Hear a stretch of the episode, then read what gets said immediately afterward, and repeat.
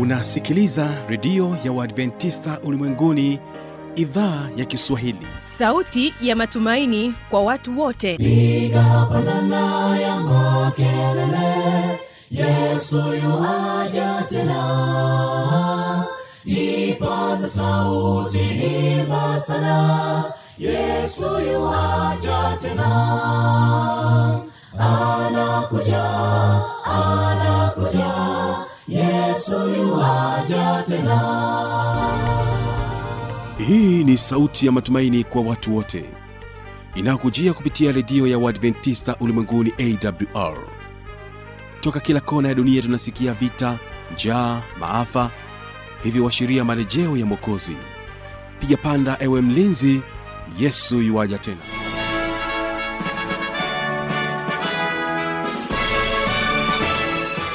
kwa mara nyingine tena mpenzi msikilizaji ninapenda nikukaribishe katika kipindi cha mafundisho makuu. Ni imani yangu ya kwamba hali yako ni njema na ninakualika tuwe sote mwanzo hadi mwisho tunapoanza kipindi chetu kwa siku hii ya leo. Kama ndio kwanza unafungulia redio yako basi unaitegea sikio idhaa ya kiswahili ya redio ya waadventista ulimwenguni awr ikikutangazia kutoka hapa morogoro tanzania katika masafa ya mita bendi 16 lakini pia waweza kutusikiliza kupitia morning star radio na rock fm vile vile tupo katika tovuti ya www awr org. Naitwa habi machilmshana ni kupatia nafasi ya kuwasikiliza kurasini sda kwaya wimbo unaosema kama kwenye ngazi ya yakobo. Barikiwa nao kurasini sda kwaya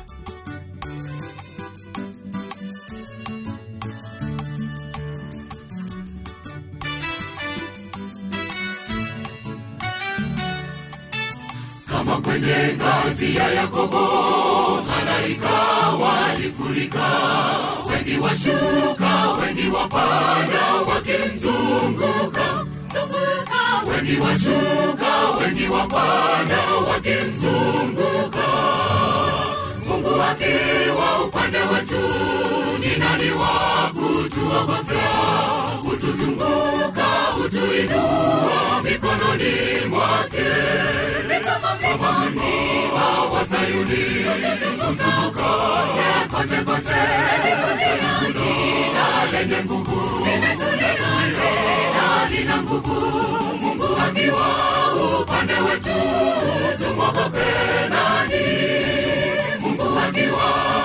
upande wetu tumwogope nani? Ni kama mlima wa sayuni. Kuzunguka kote kote kote. Na lenye nguvu. Limetulia tena lina nguvu. Mungu akiwa upande wetu tumwogope nani?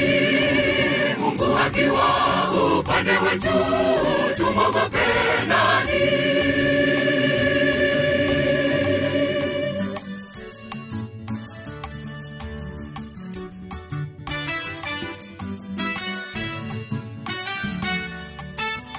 kama kwenye ngazi ya yakobo ngazi yangu hulindwa naye.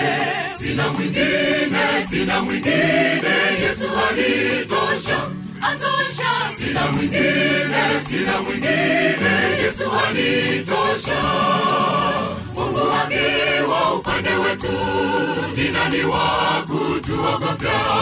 Hutuzunguka hutuinua mikononi mwake kama mlima wa sayuni kote kote jina lenye nguvu tena lina nguvu mungu akiwa upande wetu tumwogope nani? Mungu akiwa upande wetu tumwogope nani ni kama mlima wa sayuni kuzunguka kote kote jina lenye nguvu tena lina nguvu mungu akiwa upande wetu tumwogope nani mungu akiwa upande wetu tumwogope nani? Ni kama kuzunguka kote kote kote. Na lenye nguvu. Limetulia tena lina nguvu. Mungu akiwa upande wetu tumwogope nani akiwa upande wetu tumwogope nani? Ni kama wasayuni. Kutuzunguka kote kote jina lenye nguvu. Tena lina nguvu. Mungu akiwa upande wetu tumwogope nani mungu akiwa upande wetu tumwogope nani? Ni kama mlimani wa kote kote kote limejivunia jina lenye nguvu. Limetulia tena lina nguvu. Mungu akiwa upande wetu tumwogope nani?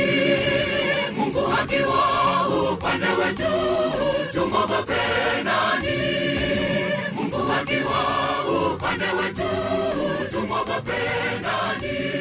Ni kama mlima wa sayuni. Kote kote kote. Nguvu nipende sasa kuwashukuru kurasini sj kwaya na wimbo wenu huo mzuri. Na sasa basi ni wakati wa kumsikiliza mwinjilisti eliasi tirunena katika kipindi cha mafundisho makuu. Yeye anakuja na kutueleza kuhusiana na siri ya uzima wa milele. Mtege sikio.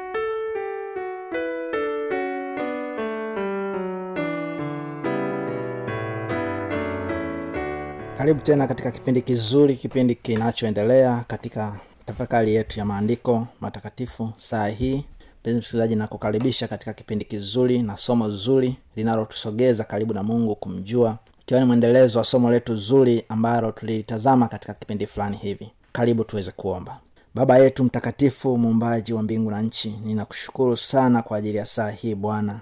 Ninakualika uwe pamoja nasi kwa nguvu na kwa uwezo wa roho wako mtakatifu. Fahamisha na kufundisha fahamu zetu ili yesu tuweze kukujua ili tuweze kukufahamu tuweze kuupata uzima wako wa milele uliokusudia kuwapatia wanadamu wote watakaojisalimisha kwako. Unaomba na kushukuru katika jina lako yesu kristo. Mpenzi msikilizaji katika saa hii tunakwenda kujifunza somo zuri.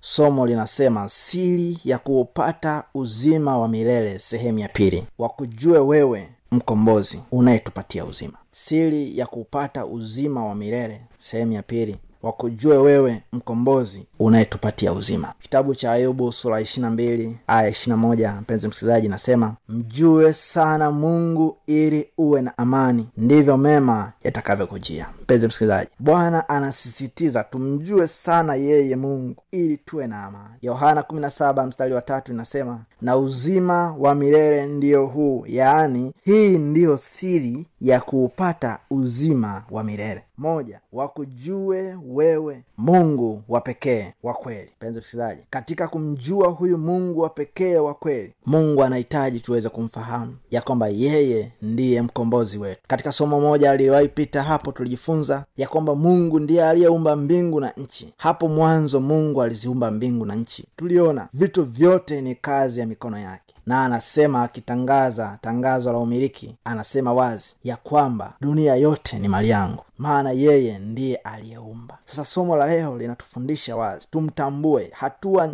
muhimu ya kumjua mungu. Mungu ni mkombozi wetu. Kitabu cha wibrania sura ya kwanza mstari wa kwanza inasema mungu ambaye alisema zamani na baba zetu katika manabii kwa sehemu nyingi na kwa njia nyingi mungu ambaye alisema zamani na baba zetu katika manabii kwa sehemu nyingi na kwa njia nyingi. Yule mungu kwa kuwa alikusudia kutuokoa alikusudia makusudi mema alipotuumba. Alipomuweka mwanadamu alikusudia mwanadamu aishi kwa furaha akimcha yeye na kumtukuza na kumwabudu. Lakini baada ya dhambi kubatilisha makusudi yale mungu aliendelea kuwa karibu na sisi kupitia manabii akiongea nasi akiongea na jamaa na jamii ya mwanadamu tangu zamani katika namna nyingi na sehemu nyingi. Mungu huyu anahitaji tuweze kumjua na anatupa siri katika kumjua yeye ndipo kuna uzima wa milele. Mpenzi msikilizaji nakualika ukapate kuitazama shiriki nami mbaraka huu tuweze kuitambua tabia ya mungu. Tabia ya mungu.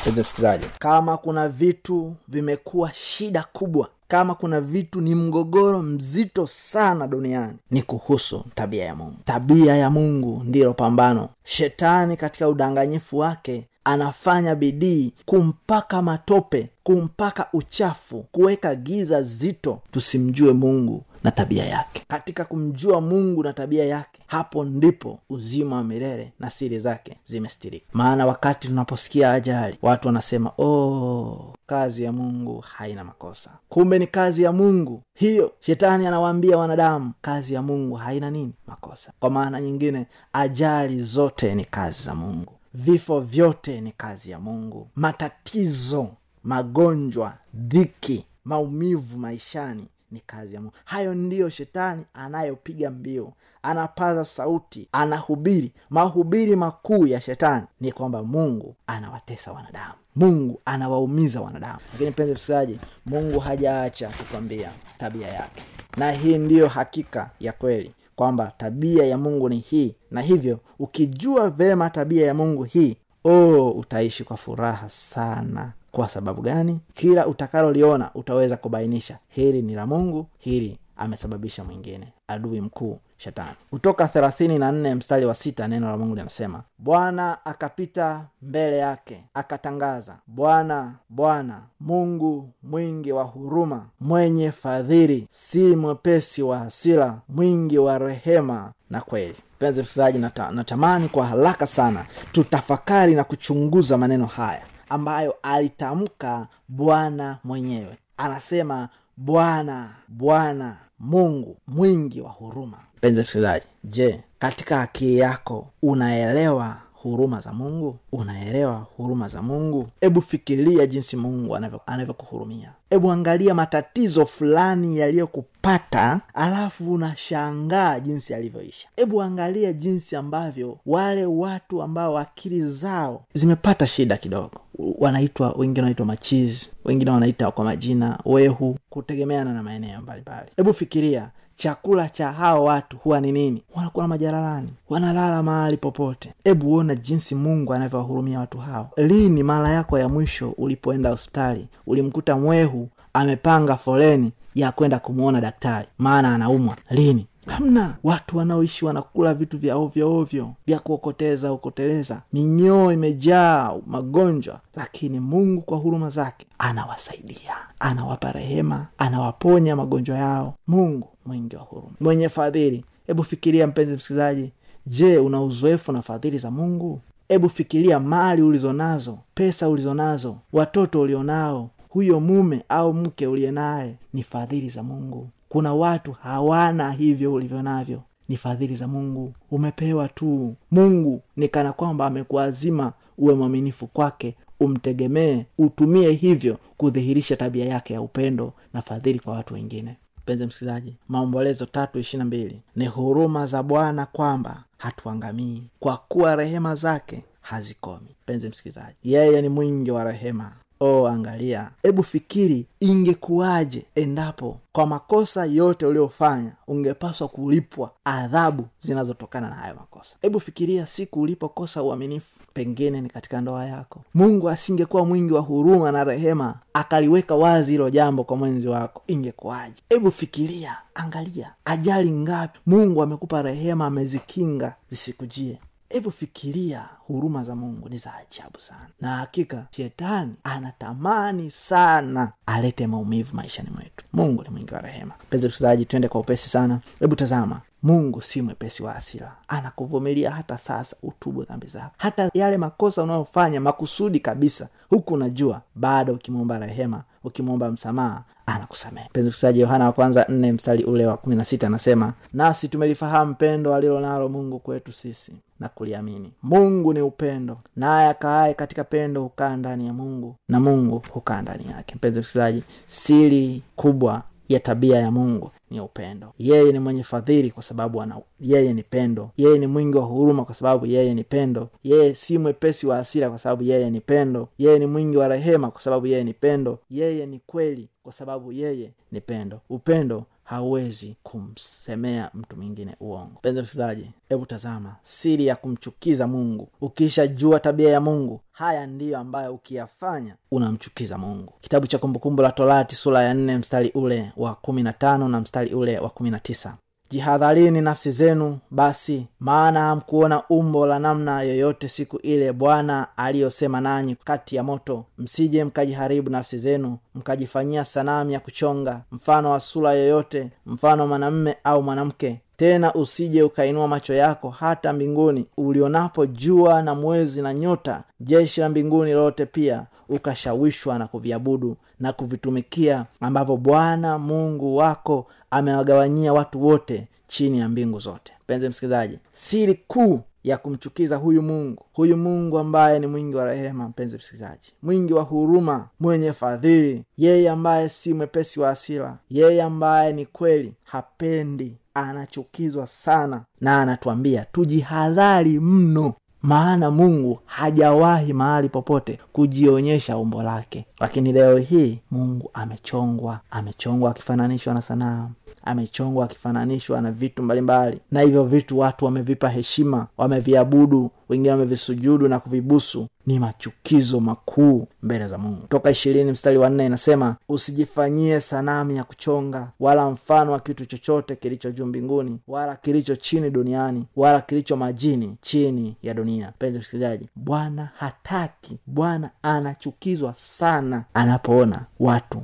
wanamfananisha watu wanamchonga. Yesu aliishi duniani na hatimaye aliondoka. Hakuwahi hata siku moja kuwaambia watu waweke kumbukumbu zake wala angekuwa na uwezo angeacha kopi ya picha yake duniani. Lakini leo hii picha nyingi sana za wanadamu wenzetu zimechongwa sura za watu wakidai wanakumbuka na kumwangalia yesu. Hakuna aliyewaiona sura ya yesu wala haipo kabisa kumbukumbu ya sura yake wala umbo lake. Lakini leo hii watu wamemchonga. Bwana anachukizwa sana. Bwana huyu ambaye ni mwingi wa huruma mwenye fadhili asiye mwepesi wa asila mwingi wa rehema na kweli anatuambia tusijifanyie sanamu tukazihusisha na mambo yake matakatifu. Mpenzi msikilizaji somo hili linapokwenda kia mwisho wake sikia isaya arobaini mstari wa kumi na nane na ishiri na tano bwana anasema basi mtanilinganisha mtamlinganisha mungu na nani? Au mtamfananisha na mfano wa namna gani? Mtanifananisha na nani? Basi nipate kuwa sawa naye asema yeye aliye mtakatifu. Mungu anasema hakuna kitu vitu mtu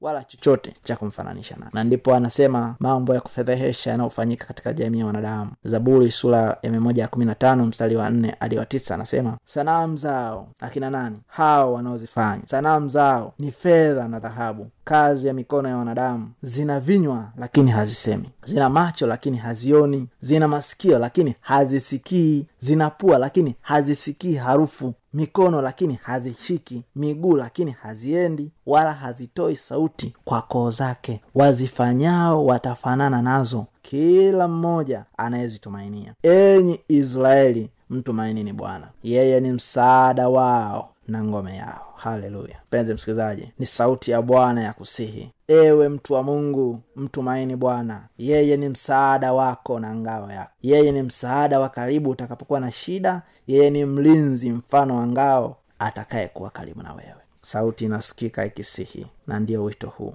Ikiwa unatamani kupata msaada wa kujifunza neno ikiwa una maswali unapata maswali unatamani ufumbuzi ikiwa unahitaji usalimishe maisha yako kwa yesu kabla ya wito huu unaweza kutafuta msaada kwa watumishi wa mungu walio karibu na wewe. Ikiwa utakosa msaada huo basi nipigie simu ya simu sifuri saba sita saba tatu tisa saba tisa moja moja. sifuri saba sita saba tatu tisa saba tisa moja moja. Wito wa bwana katika isaya sura arobaina tano mstari wa ishirina mbili mungu anasema huyu mungu aliye mkombozi wako ili uweze kuipokea siri hii ya kweli ya uzima wa milele anasema niangalieni mimi mkaokolewe enyi ncha zote za dunia maana mimi ni mungu hapana mwingine. Tuombe. Baba mtakatifu asante kwa ajili ya mpenzi msikilizaji ambaye amesikia sauti yako ukiita tukuangalie wewe. Anapoinua macho yake kwa imani kuomba rehema na msaada wako bwana. Sikia kutoka mbinguni ukawe msaada wake ukamsaidia saidia maisha yake anatamani kujitoa kwako. Bwana naomba msaidie mwangalie huyu baba. Mwangalie huyu mama baba.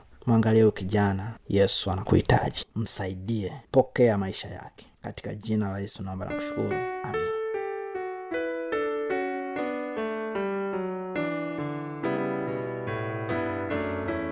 msikilizaji inawezekana kabisa ukawa umepata swali au una changamoto. Namba za kuwasiliana ni hizi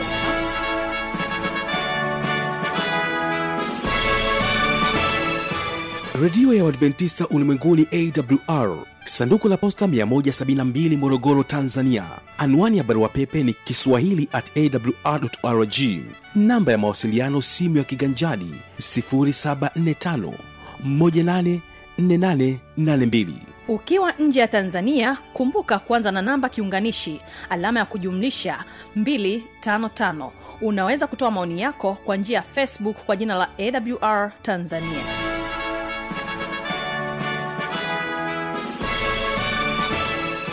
kwa kufikia hapo basi sina la ziada. Tumefikia tamati ya kipindi hiki kwa siku hii ya leo. Ninakushukuru sana kwa kutenga muda wako.